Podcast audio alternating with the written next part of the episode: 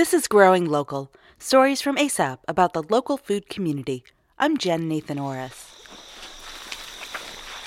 I'm walking through the rice field at Lee's One Fortune Farm in Marion, North Carolina.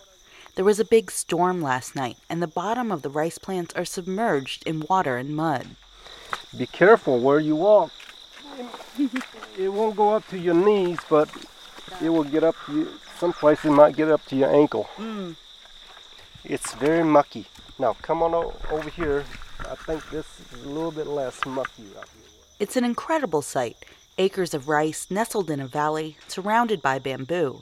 Many farms in the region grow tomatoes or peppers this time of year, so it's surreal to walk through a rice paddy flanked by the familiar mountains of western North Carolina. It's clear that the family who grows this rice is proud of the land they farm. My name is Tu Lee. My name is Chu Lee. We're at the farm right now. We grow rice, so today we come down here to harvest some rice. Before he heads into the field, Chu grabs a five gallon bucket and some straps. What I'm hooking myself up to is a little bucket that's sitting on my waistline so that I can shuck the rice right into the bucket. And you see this is all this is how we're harvesting by hand. This is traditionally done for early rice because most of your rice are not completely uh, ripen or come in at the same time. You can see some green and then some midways, and then you see also the golden brown ones. If you come in here with the uh, modern technology of a combine or something like that, you have to wait till all of it turns. But when you do that, the early ones you probably lose because the wind and the rain will knock it down to the ground. The Lee family is part of a community of Hmong farmers. The Hmong people are native to Laos and Vietnam, and many came to the United States as refugees after the Vietnam War. Western North Carolina is home to one of the largest Hmong communities in the United States, and several of Tu's cousins and uncles grow rice here, but they don't keep it all to themselves. Lee's One Fortune Farm is a staple at local farmers markets, where they sell rice and fruits and vegetables that many customers have never tried. Uh, we grow a bunch of different types of cabbages that only eaten in our native culture, and we have introduced all that to the market as well. Tu says their produce has been well received by shoppers.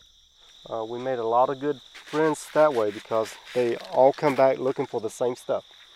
The bitter melon, that's one one of the very uh, unique traits of the Asian culture because if you don't eat bitter melon at least two three times a month, you're not really immersed into that Asian culture. It is bitter, like I always tell people, it's bitter. But once you learn that and you start cooking with it, at times you even have a craving for it. Tu's wife Chu is eager to teach people how to cook their produce and hopes to teach cooking classes in the future. Just to get a little kitchen outside where we certify kitchen and we could make like tofu or show people how to cook the um, water spinach or if I said, you know, cook your lemongrass this way with your food or taste this way, you know. Many requests that you need to show us how you do it. Tu gets back to harvesting rice, being careful not to sink in the mud and fall over like I do just minutes later. Or early Oh, you okay? No. If simply standing in the rice field is this difficult, then harvesting each grain by hand is certainly hard work. There's a lot of effort into it. I mean, the reward is wonderful, but there's a lot of effort. You have to spend so much time in it. I mean, like every farmer knows, you're at the mercy of the weather to start with already. But you put something like this that takes so much labor into it, then, you know, you have to really love it or you won't be willing to do it. Tu likes to tell people at the farmer's market about the whole process. When I explain it to the friends that we make over there at the markets, I tell them exactly. I said, "This is tradition. This is go back, you know, generations upon generations. How we harvest, how we, you know, bring the the rice home, and how we toast it, how we peel it, how we cook it. Everything's traditional. Uh, as far as the, you know, that we can remember. There's not a whole lot has changed. Yet there are some barriers to learning these traditional methods. even for people who grow up in the Hmong community.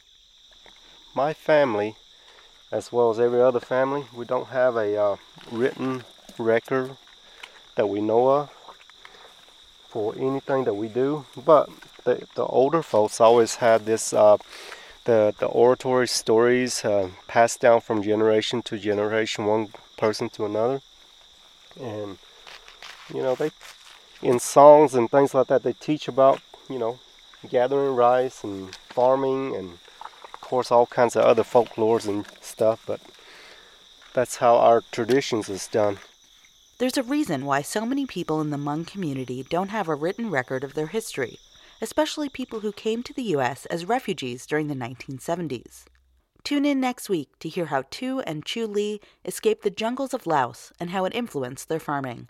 Until then, read about Lee's One Fortune Farm in ASAP's local food guide, AppalachianGrown.org.